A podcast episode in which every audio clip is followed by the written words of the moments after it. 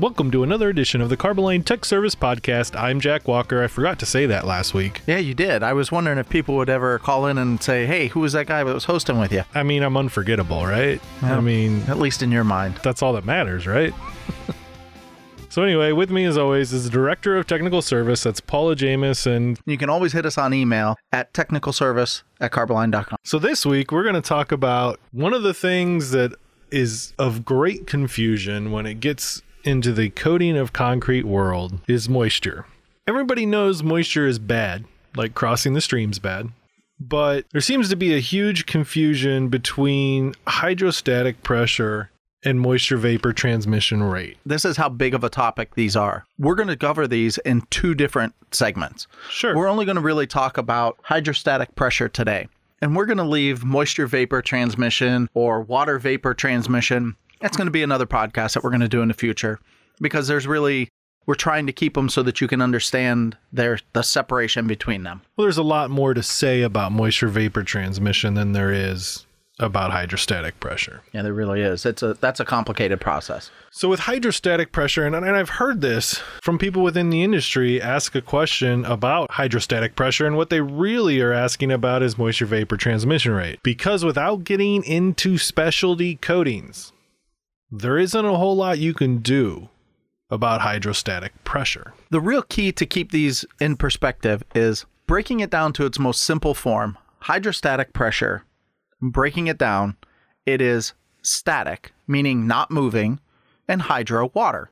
So this is going to be stationary water that is up against your surface. That water can be tied up in the soil. It can be because you are below the water table in your area, or there could be an artificial water table that's created in a space because you interfered with the flow of water from one area to another. There's a lot of different ways that these zones can be created, but it's always going to be an area where the water has come to and stopped. Correct. So that means the pressure is always constant. We're not going to get into Pascal's law or anything like that, but And one of the that was some ear we, we call that ear candy for the engineers Yeah. One of the other things to remember about this hydrostatic pressure is always going to be below grade. correct. So it is a thing that you're going to see. If you have an above grade slab that you are dealing with hydrostatic pressure is not a thing. Unless somebody dug a hole underneath that slab and is shooting the fire hose at said slab I guess that would be interfering with the flow of the water, huh? unless Pennywise the clown is under your slab.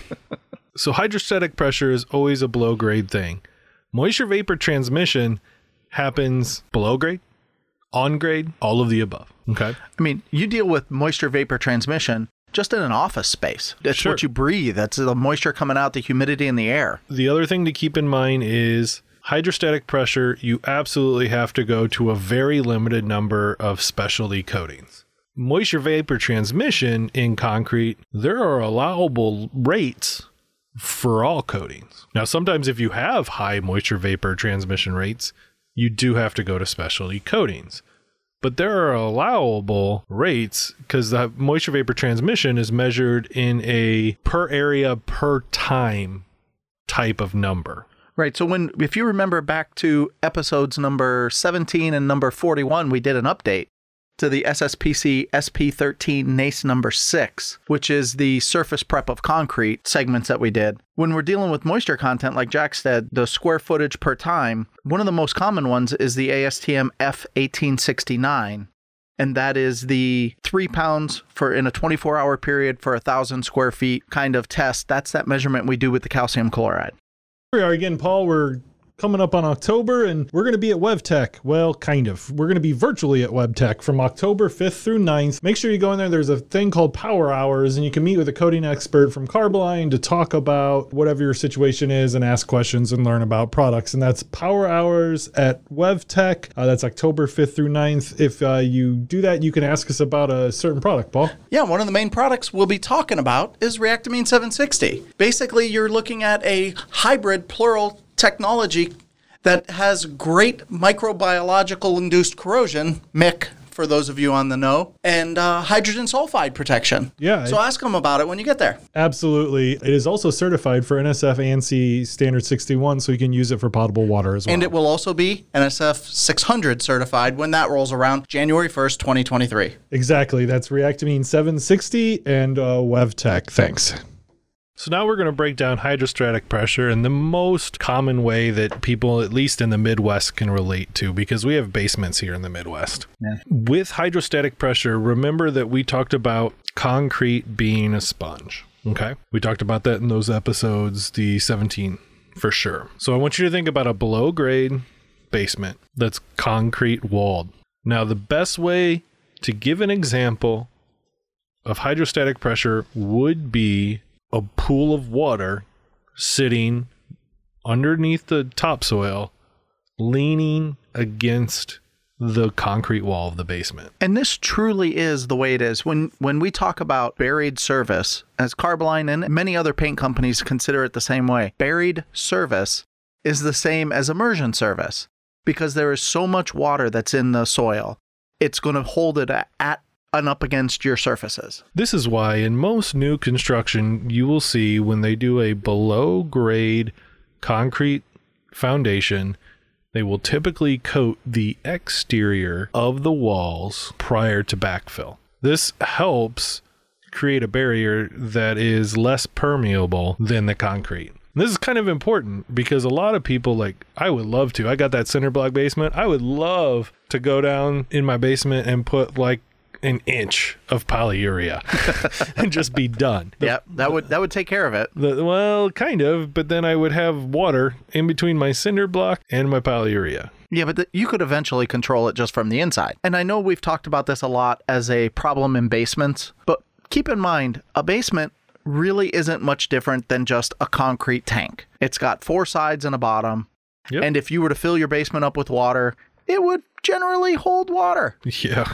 So we frequently will talk with people about the same thing. It's a concrete tank, a swimming pool, a basement, anything that's below grade and made of concrete is going to behave similarly. Yep. And one of the things that governs that rate of how fast does moisture or how much pressure does moisture present there is going to be dependent on what's on the inside and the outside. So in a basement, you have visible moisture that you can see come through when you have these hydrostatic problems because there's no pressure on the inside. And the water is always going to go to the less concentrated and path of least resistance, so it tries to come through. You'll see a lot of times when people do a lining on a concrete tank, especially one below grade, they can go for years and years and years. And as long as that tank is always full, there's never a problem. As soon as they take the water out of it or the sludge out of it or whatever it is that's inside of it, when that pressure is removed from the inside of the tank, that's when you start to see these blisters and delaminations happen. Like Jack said, with polyureas, it's a big thing because their cohesive bond is very, very strong, but their adhesion is frequently very low. So you end up with this blister that stays together because it is so strong to itself that it doesn't break open. But now you have this blister with water on the back of it.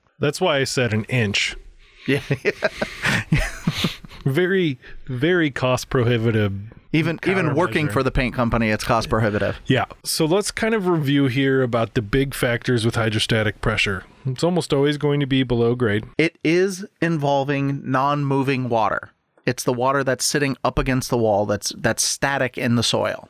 and it creates that non-moving it still creates a pressure on that concrete surface if you think about it like a water balloon so you got that water balloon just sitting on the table non-moving. Take a needle poke a hole in that balloon little stream of water just comes out.